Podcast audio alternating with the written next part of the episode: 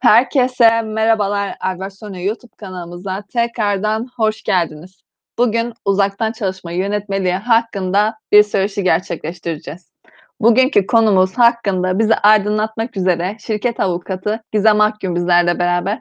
Gizem Hanım tekrardan kanalımıza geldiğiniz için çok teşekkür ederiz. Sizi gördüğümüzde çok mutlu olduk. Teşekkür ederim Şevval Hanım. Ben de aynı şekilde. Tekrardan sağ olun Gizem Hanım. Gizem Hanım bildiğiniz gibi uzaktan çalışma şu anda tüm şirketlerin gözünün önünde ve hepsi uzaktan çalışmada çalışıyor şu anda. Bu şekilde ilerliyor ve uzaktan çalışma yönetmeliği de bu kapsamda şirketler tarafından çok iyi anlaşılması gerekiyor.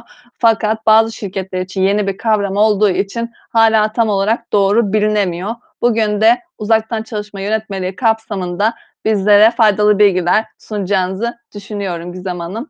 Bu kapsamda dilerseniz size ilk sorumu yönelteyim ve sizleri dinlemeye başlayalım Gizem Hanım. Gizem Hanım, uzaktan çalışma yönetmeliği nedir? Ee, uzaktan çalışma e, aslında genelde evden çalışma ya da home office çalışma diye bildiğimiz çalışma şeklinin yasal adı. Ee, teknolojik gelişmeler, işte uzaktan çalışmanın maliyetleri düşürmesi, e, kalabalık e, ve trafiğin çok yoğun olduğu şehirler hani İstanbul, Ankara vesaire gibi e, işe gidiş geliş sürenin hani çok uzun olması, e, bir de tabii toplum sağlığının korunması gibi sebeplerle uzaktan çalışma çok hızlı bir şekilde yaygınlaştı. E, aslında uzaktan çalışma e, 47 yani 4857 sayılı iş kanununda 2016 yılından beri var. E, iş kanununda uzaktan çalışmanın usul esasları, e, işin niteliği dikkate alınarak hani dikkate alınarak hangi işlerde uzaktan çalışmanın yapılamayacağı, işte verilerin korunması, paylaşılması, diğer hususların ne olacağına ilişkin e, bir yönetmelik bekliyorduk biz. Yani hani kanun bunu yönetmeliğe bağlamıştı. Ama bu yönetmelik 5 sene sonra çıktı ki e, 10 Mart 2021'de yani yaklaşık bir aydan biraz uzun bir süre önce de resmi gazetede yayınlanıp yürürlüğe girdi. Yani aslında uzaktan çalışma genel olarak iş kanununda düzenlenmiş durumdaydı ama sadece bahsediliyordu. Çok genel geçerdi. Ayrıntılarında yönetmelikte düzenleneceği söyleniyordu. Ama bu yönetmelik biraz geç çıktı. Ee, biz de tabii nasıl olacağını bilmiyorduk. Yönetmelik çıkınca da biraz daha rayına oturdu ama tabii yine eksiklikleri mevcut. Ama özetle uzaktan çalışma yönetmeliği aslında 4857 sayıda iş kanunundaki e, o maddeyi bağladığı yönetmelik oluyor ve bu yönetmelik neyi kapsıyor? Uzaktan çalışmada e, hangi e, usul ve esaslara göre hareket edeceğimizi anlatıyor. Evet 4857 e, sayılı İş Kanunu'nun 14. maddesi uzaktan çalışmayı şöyle tanımlıyor. İşçinin işveren tarafından oluşturulan iş organizasyonu kapsamında e, iş görme edimini evinde ya da teknolojik iletişim araçlarıyla iş yeri dışında yerine getirmesi esasına dayalı ve yazılı olarak kurulan iş ilişkisi. Yani burada örneğin evden çalışmak zorunda değil aslında. Hani başka bir yerde de çalışabilir. E, burada hani uzaktan çalışan yani uzaktan çalışan işçi. Ee, ve tabii en önemlisi de iş ilişkisinin kurulacağı sözleşmenin yazılı olarak yapılması. Ee, bu iş ilişki yani bu bahsettiğimiz yazılı olacak sözleşmede işin tanımı, e, yapılma şekli, işte süresi, yeri, ücreti, ücretin ödenmesine ilişkin olan hususlar, e, tabii ücretin ödenmesine ilişkin olan hususlar da önemli. Çünkü hani belki de işçi ve işveren hiç yüz yüze gelmeyecek bir sözleşme imza atıyor bile olabilirler. Bu açıdan da bir e, önem arz ediyor. E, sonra işveren tarafından sağlanan ekipman, işte bunların korunmasına ilişkin yükümlülükler, e, işverenin işçiyle iletişimin nasıl kurulacağı, hani işçi işveren arasındaki iletişim ve işte genel ve özel çeşitli çalışma şartlarına ilişkin hükümler yer alıyor. Yani yer alması gerekiyor bu sözleşmede. Özetle böyle söyleyebilirim Şevval Hanım. Çok teşekkür ederim Gizem Hanım böylece uzaktan çalışmanın ne olduğunu ve yönetmeliği hakkında biraz daha fazla bilgimiz olmuş oldu. Peki herkes uzaktan çalışabiliyor mu? Yani uzaktan çalışma şartları nelerdir? Bize bunlar hakkında bilgi verebilir misiniz? Tabii. E, çoğu çalışabiliyor diyebilirim. E, yani çok fazla o anlamda bir kısıtlama yok. Şöyle uzaktan çalışmaya ilişkin şartların en önemlisi bunun bir sözleşmeye bağlanması, bu sözleşmenin yazılı şekilde yapılması, e, sözleşmenin içeriğinde de az önce sayacağım şeylerin bulunması. E, dolayısıyla bu sözleşmenin yazılı şekilde yapılmaması durumunda yani şu an birçok e, yerde devam ettiği şekliyle hani direkt evden çalışmaya geçilip geçmişte yapılan iş sözleşmelerinin uzaktan çalışmaya çevrilmediği durumları düşünelim. E, mevzuat anlamında bu yapılan şey uzaktan çalışma olarak kabul edilmiyor. Yani bizim bunu yazılı olarak düzenlememiz gerekiyor. Yani işçi işveren arasında bir e, yazılı sözleşmeye dayanması lazım. Bu önemli bir şart. E, sonra az önce de bahsettiğim gibi uzaktan çalışılacak yer hani işin o görüleceği yer işin evi olabilir, şey işçinin evi olabilir ama tabii böyle bir zorunluluk yok. Uzaktan çalışan başka bir konumda da bu çalışmayı gerçekleştirebilir. Burada önemli olan işçi ile işveren arasındaki iş ilişkisinin hani kesintiye uğramadan devam edebiliyor olması. Ee, uzaktan çalışmanın yapılacağı mekanla ilgili düzenlemeler aslında az önce bahsettiğimiz yönetmelikte iş yapmaya başlamadan önce tamamlanır e, deniyor. Yani bu tabii gerekliyse zorunlu olmayan haller de olabilir. Yani zaten her şey hazırdır. Çok problem yoktur. Ee, ama tabii gerekli de olabilir. O iş yerini önceden düzenlenip ondan sonra uzaktan çalışmaya başlanması da gerekebilir. Ay, affedersiniz. Ee, bu düzenlemelerden kaynaklanan e, hani iş yeriyle alakalı başlamadan önce yani mesela örneğin işçinin eviyle ilgili iş yeri doğru bir tabir olmadı. Bu düzenlemelerden kaynaklanan maliyetlerin nasıl karşılanacağı da uzaktan çalışanla işverenin birlikte kararlaştırılması gereken e, hususlar arasında sayılıyor. E, uzaktan çalışanın mal ve hizmet üretimi için hani gerekli malzemeler, iş araçları, iş sözleşmesinde normalde aksi belirtilmediğinde her zaman işveren tarafından sağlanması esas aslında. Yani örneğin e, teknolojik şeyleri düşünebiliriz. Bilgisayar, işte fare e, gibi ya da daha da tabii ayrıntılı teknolojik şeyler gerekebilir. Ya da e, verilerin korunmasına ilişkin durumlar söz konusu oluyor ister istemez. Bunlarla ilişkin de yapılacak her şey aslında işveren tarafından sağlanmalı. E, ve bu malzemelerin yani bu iş araçlarının kullanım esasları, işte bakım ve onarım koşulları da e, uzaktan çalışana bildirilmeli hani işveren tarafından. E, işveren eğer bu malzemeleri sağlıyorsa bunların işte işçiye teslim edildiği e, tarihteki bedeller, işte belirtilen hani şey iş araçlarının neler olduğunu belirtildiği bir liste işveren tarafından yine yazılı şekilde işçiye teslim ediliyor. E, işçiye tabii teslim edilirken işçinin e, bir imzası alınıyor e, ve imzasının alındığı o nüshada işveren tarafından yine işçinin özlük dosyasında saklanıyor. Yani bunların yapılması gerekiyor zaten öyle söyleyeyim. E, bir de tabii uzaktan çalışmaya nasıl geçecek kısmı da önemli. Yani örneğin geçmişte uzaktan çalışılmıyordu o iş yerinde. Sonradan uzaktan çalışmaya geçmeye karar verildi. E, böyle bir ihtimal olabilir ya da en baştan uzaktan çalışmayı isteniyor olup öyle bir e, karşılıklı anlaşılmış olabilir. Mesela doğrudan uzaktan çalışma sözleşmesiyle iş ilişkisini kuruyorsunuz. Diyelim ki sıfırdan direkt uzaktan çalışmaya da başlanacak. E, ya da e, şöyle hali hazırda bir sözleşmeniz var. Yani işçiyle işveren arasında bir sözleşme var. E, normalde iş yerinde çalışan işçi bu iş sözleşmesini e, şey yapmak istiyor. Hani uzaktan çalışmaya geçmek amacıyla e, uzaktan çalışma sözleşmesine dönüştürmek istiyor. Tabii işçi de olabilir, işveren de olabilir. İki taraf için de geçerli. E, ama şöyle bir durum var. Böyle bir değişiklik e, aslında mevcut çalışanlar için sözleşmede esaslı değişiklik anlamına geliyor ki sözleşmede esaslı değişikliklerin işçi tarafından kabul edilmesi lazım. Yani işveren e, tarafından sunulup işçi tarafından da kabul edilmesi gerekiyor. İşçilerin de bununla ilgili 6 bir 6 sayısı var. Yani 6 iş günü içerisinde bunu yazılı olarak kabul etmesi lazım ki geçerli hale gelsin. Ee, ama mesela işçi diyelim ki örneğin uzaktan çalışmak istiyordur. Ee, uzaktan çalışma talebini yine işçi de yazılı olarak yapmalı. Sonra talep işverence değerlendirilir. Hani bu değerlendirme işçinin ve hani işin niteliğine de bakılarak uzaktan çalışmaya uygun bir iş mi? Ee, bu uygunluğa bakılır, işte değerlendirilir. Sonra da bu değerlendirmenin sonucunun bu arada 30 gün içinde işçiye yazılı olarak bildirilmesi lazım. E, talebin de kabul edilmesi halinde hani az önce bahsettiğimiz bahsettiğimiz iş sözleşmesi hani yazılı olarak yapılması gereken uzaktan çalışmaya yönelik o sözleşme işçi ile işveren arasında yapılır. Ee, uzaktan çalışmaya geçen işçi sonradan tekrar iş yerinde çalışmayı da talep edebilir. Hani buna da bir engel yok. Ee, aşağı yukarı bu kadar şu an aklıma gelenler. Tekrardan çok teşekkür ederim Gizem Hanım. Ağzınıza sağlık tekrardan. Ee, uzaktan çalışma yönetmeliğinden bahsederken uzaktan çalışma usul ve esaslarından da bahsetmemek olmaz diye düşünüyorum. Yine şirketlerin iyi anlaması, şirketlerin ve çalışanların iyi anlaması gereken konulardan biri olduğunu düşünüyorum. Bu kapsamda Gizem Hanım, uzaktan çalışmanın usul ve esasları hakkındaki en önemli detayları bizimle paylaşabilir misiniz?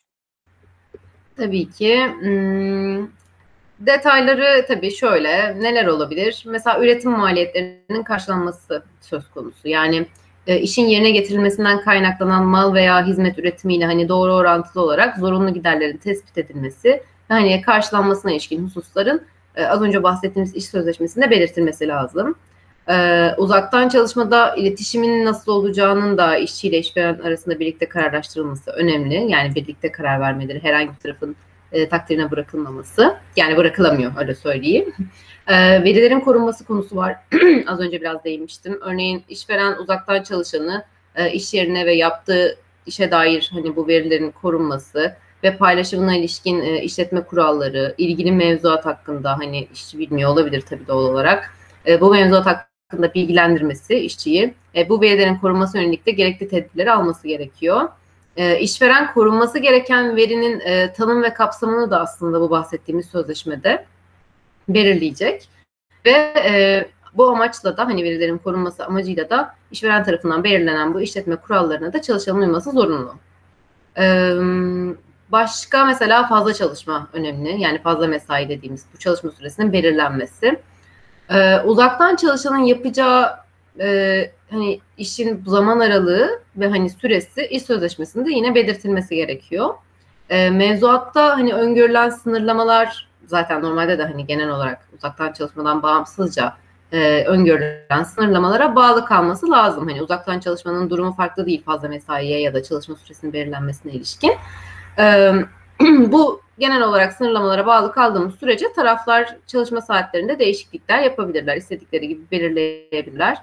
Ee, örneğin işveren fazla çalışma istiyor. Bu durumda işverenin bir yazılı talebi olacak işçiye karşı vereceği ve işçinin de bunu kabul etmesi gerekecek. Mevzuat hükümlerine uygun, hani uygun bir şekilde buna devam edilecek. Ee, mesela uzaktan çalışma yapılamayacak işler söz konusu. Hani az da olsa var demiştik. İşte tehlikeli e, kimyasal madde ve re, şey diye tanımlıyor kanun bunu. Tehlikeli kimyasal madde ve radyoaktif maddeler. Bu maddelerle çalışan e, bu maddelerin işlenmesi e, veya söz konusu maddelerin atıklarıyla çalışması durumunda hani bir çalışanın e, biyolojik etkenlere maruz kalma riski söz konusu olduğu için e, yani tabii bunların dışında da biyolojik etkenlere maruz kalma riski bulunduğunu düşünebileceğimiz her türlü iş için e, uzaktan çalışma yapılamıyor. Yasak yani. E, yani şu anda aklıma gelenler bunlar. Tekrardan çok sağ olun. Gizem Hanım. Aklıma bir soru daha geldi. Dilerseniz onu da yönelteyim hızlıca. Uzaktan çalışmada iş sağlığı ve güvenliği nasıl sağlanıyor? Peki dilerseniz bunlar hakkında da konuşalım. Şöyle, buna ilişkin de aslında hüküm var e, uzaktan çalışma yönetmeliğinde. Yani uzaktan çalışmada iş sağlığına ve güvenliğinin nasıl sağlanacağına ilişkin. E, burada işveren uzaktan çalışma ilişkisiyle hani iş verdiği çalışanın yaptığı işin niteliğini de dikkate alarak e, iş sağlığı ve güvenliği önlemleri konusunda dört tane ana şey yapması gerekiyor aslında. E, çalışanı bilgilendirmesi, gerekli eğitimi vermesi, e, sağlık gözetimini e, sağlaması ve sağladığı ekipmanla ilgili hani işle alakalı yapılacak o ekipmanla ilgili gerekli iş güvenliği tedbirlerini alması. Bunları zaten işveren yapmak zorunda. Genel olarak uzaktan çalışmada çok farklı bir şey yok bu anlamda. Peki Gizem Hanım, teşekkür ederim öncelikle. Peki kamuda uzaktan çalışma, uzaktan çalışma yönetmeliğinde nasıl bahsediliyor? Kamu kurum ve kuruluşlarınca hani ilgili mevzuatına göre hizmet alımıyla ilgili olarak gördürülen işler e, ve milli güvenlik açısından hani ulusal güvenlik açısından e, stratejik olarak önemi olan hani birimler, projeler, tesisler, hizmetler e, bunların hangilerinde uzaktan çalışma yapılamayacağını bunlardan sorumlu olan hani o kamu kurum ve kuruluşları e, veya işte o hizmeti alan kamu kurum ve kuruluşlarınca belirleniyor. Yani onlar kendileri belirliyorlar uzaktan çalışmanın hangi durumlarda yapılamayacaklarını. Ama bunu belirlemedikleri sürece kamuda uzaktan çalışmaya da bir engel yok. Ya tabii ki hani yasal anlamda, kanuni anlamda e, engellerin olduğu durumlar olabilir mevzuatsal anlamda ama hani en azından uzaktan çalışma yönetmeliğine ilişkin böyle bir durum olmadığını söyleyebilirim. Sağ olun Gizem Hanım. Peki uzaktan çalışma sözleşmesiyle düzenlenemeyecek konular var mı? Hmm, tabii şöyle Şevval Hanım. e, zorlayıcı nedenlerin bulunması diye bir hal söz konusu kanunda. Bunun dışında işveren tek taraflı kararıyla uzaktan çalışmaya geçemiyor örneğin. Hani tarafların bu konuda birlikte bunu kararlaştırmış olması gerekiyor. Yani işçinin de istiyor olması gerekiyor. Dolayısıyla işverenin tek taraflı karar alarak evden çalışmaya geçmesi hani işçi açısından iş koşullarında e, daha önce de bahsettiğim gibi esaslı değişiklik teşkil ettiği için e, bunu e, işçinin yazılı bir şekilde 6 iş günü içinde kabul ettiğini bildirmediği sürece işçi evden çalışmak zorunda değil. dolayısıyla başka ne olabilir? Bu işte işçi tarafından 6 gün içinde yazılı olarak herhangi bir şekilde kabul edilmeyen değişiklik dolayısıyla işçiyi bağlamamış oluyor. E, işçi ya da sırf evden çalışmayı kabul ettiği için hani işveren işçinin ücretinde ve sosyal haklarında muhtemelen indirim yani hani şöyle tabii bunlar çok belirgin ve kesin olarak belirlenmiş şeyler değil ama tahmini olarak genel olarak hani iş sözleşmesi işçiyi koruyan hüküm, hükümler içerdiği için muhtemelen hani tahmin ediyoruz diyelim. Ee, eğer bir yargıya intikal söz konusu olursa verilen kararların da aşağı yukarı bu noktada olacağını düşünüyorum. Hani mahkemeler genelde böyle e, bir tutum sergilediği için. Muhtemelen o yüzden işçinin ücretinde ya da sosyal haklarında yapılacak bir indirimin e, mahkeme tarafından kabul edilme ihtimali düşük. Yani örneğin evden çalışıyor diye normalde işçiye verilen bir yemeğin kesilmesi gibi bir konu. E, yani hani muhtemelen olmayacak diye düşünüyorum. E, ulaşım biraz hani net değil. Normalde ulaşım için ücret ödendiği bir durumda. Bunun kaldırılması konusu e, nasıl mahkemeye intikal eder o biraz belirsiz. Yani şöyle söyleyeyim aslında iş yerinde çalışırken işçinin aldığı ücret, işte ikramiye, giyim yardımı, yemek yardımı, sağlık yardımı bu hakların hepsini sırf evden çalışmayı kabul ettiği için almaya devam edememesi aslında haksızlık gibi görünüyor. Ama bir yandan da e, sonuçta ulaşım için verilen bir ücret söz konusu. Artık ulaşım yok. Yani iş yerine gidip gelmiyor işçi örneğin evden çalışıyor. Bu durumda yol ücreti acaba ödenmemeli mi? Hani bu birazcık belirsiz bir kısım ama genel olarak yolu biraz konunun dışında bırakacak olursam geri kalan şeylerden yapılan her türlü kesinti e, yasak yani. Hani bunu uzaktan çalışma sözleşmesiyle belirleyemeyiz. E, ama hani muhtemelen düşünüyoruz ki yolu da hani aynı şekilde e, şey yapacak. Yani buradan yapılan herhangi bir indirimin de yine kabul edilmeyeceği kuvvetle muhtemel öyle söyleyeyim. E, sonra başka ne olabilir örneğin? E, evden çalışmada günlük çalışma süresi fazla çalışmalar da dahil olmak üzere 11 saati aşamaz. E, işveren hani yine bu ara dinlenmelere uymak zorunda. E, haftalık 45 saati aşan çalışma yine evden çalışma da olsa fazla çalışma sayılıyor. Yani bu konuda da bir değişiklik yok. Ve fazla çalışma hükümlerine uygun olarak da fazla çalışma saat ücretinin en az hani %50 fazlasıyla bu ücretin ödenmesi gerekiyor.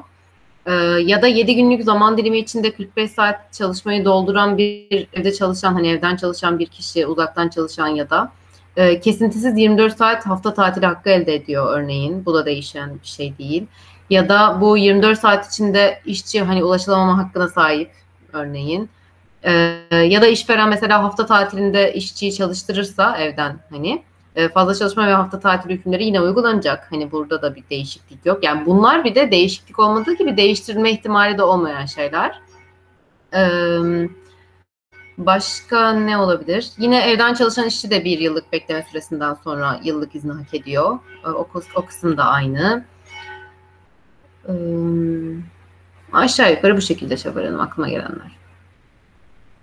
Teşekkür ederim Gizem Hanım. Benim de aklıma bir soru geldi. Dilerseniz onu da size yönelteyim. İşveren her türlü durumda işçiden uzaktan çalışma için onay alması gerekiyor mu? Ee, şöyle, e, bununla ilgili bir tane hüküm var aslında yönetmelikte. O da şöyle, uzaktan çalışmanın hani mevzuatta belirtilen zorlayıcı nedenlerle e, iş yerinin tamamında veya bir bölümünde uygulanacak olması durumunda uzaktan çalışmaya geçiş için işçinin talebi ya da e, rızası onayı aranmıyor. E, ama bu ne demek diyeceksiniz? Bu biraz belirsiz ve muğlak bir ifade ve altıda doldurulmamış bir ifade aslında. Yani e, mevzuatta tamam belirtilen zorlayıcı bir neden olabilir. Doğru ama mevzuat yani bu hangi mevzuat, ne zaman oluyor, nedir yani biraz belirsiz kastedilen ama böyle bir madde de var. Yani örneğin mevzuat herhangi bir kanunu herhangi bir yerine böyle bir şeyin eklendiğini düşünelim. Bu durumda bir iş yeri sahibi de diyor ki tamamen uzaktan çalışmaya geçeceğiz ya da bir bölümümüz geçecek. Bir bölümünde artık uzaktan çalışma uygulanacak diye bir durum söz konusu olduğunda evet bu durumda işçinin talebi ya da onayını aramıyoruz. Teşekkür ederim Gizem Hanım. Böylece de söyleşimizin son sorusuna gelmiş bulunmaktayız. Dilerseniz son sorumu da size yönelteyim ve söyleşimizi de bitirmiş olalım. Gizem Hanım, uzaktan çalışma yönetmeliği kapsamında Albert Sorino işletmelere ne gibi katkılar sağlamaktadır? Şimdi şöyle, uzaktan çalışmaya ilişkin bir danışmanlık söz konusu olduğunu düşünelim. Hani işveren tarafından hani böyle bir danışmanlık istendiğini düşünelim. Şimdi uzaktan çalışmanın bazı şey sıkıntılı konuları söz konusu. Örneğin mesai takibi. Yani hani nasıl gerçekten çalışıyor mu? ya da çalışıp çalışmadığını biz nereden bileceğiz? Hani gözetim konusunda biraz problem yaşanabilir. Bu tarz konular hatta biraz da değil, bayağı değişik bir şekilde yani çok yoğun da yaşanabilecek bir şey. E, bununla alakalı verilecek bir danışmanlıkta hani bunun nasıl yapılacağına ilişkin e, çeşitli e, öneriler söz konusu olur. Nasıl yapacağın yapılması gerektiğine ilişkin e, bilgilendirilir ve bu sistem bu kapsamda kurulur. E, bu önemli hale gelir. Çünkü e, çalışmanın hani aksaması da etkiliyor ister istemez e, iş şirketlerin faaliyetlerini. E, başka ne var? Örneğin şöyle, çünkü şu an bir sürü şirket e, çal- uzaktan çalışma ile çalışıyor ve e, bunu muhtemelen tabii ki de daha yeni de olduğu için sözleşmelerle düzenlenmiş durumda değil. Bu hani işçilerle bu kapsamda yapılmış bir sözleşme söz konusu değil ya da bir ek protokol gibi bir şey ya da daha yeni yapılmaya başlanıyordur muhtemelen. E, bunun içeriğinin ne olması gerektiği, bu sözleşmenin içeriğinde neler olması gerektiğine yönelik bir faaliyet söz konusu olabilir. E, yani bu yeni yönetmeliği dikkate alarak gözden geçirilip yapılması gerekiyor örneğin bunların ve sistemlerin kurulması buna yönelik. Ee, özellikle veri güvenliği ile alakalı çok büyük eksiklikler var. Çünkü e, birçok hani uzaktan çalışma çok da hızlı da geçildiği için e, gündem olarak düşünebiliriz bunu. E, muhtemelen veri güvenliğine ilişkin hani o tedbirler alınamadan olmuştur hani bu geçişler. Yani tabii ki bunları yapan kurumlar da var, böyle şirketler de var ama yapamayan da çok çok fazla var. Ve veri güvenliği de çok önemli hani biliyorsunuz. Hem kişisel verilerin korunması anlamında söylüyorum hem şirket gizliliği anlamında şirketin verileri açısından. Ee, bunların korunmasıyla alakalı hani tedbirler de teknolojik olarak alınması gereken tedbirler de alınamamış oluyor. Bu açıdan da aslında önemli. Ee, aşağı yukarı bu şekilde aklıma gelenler.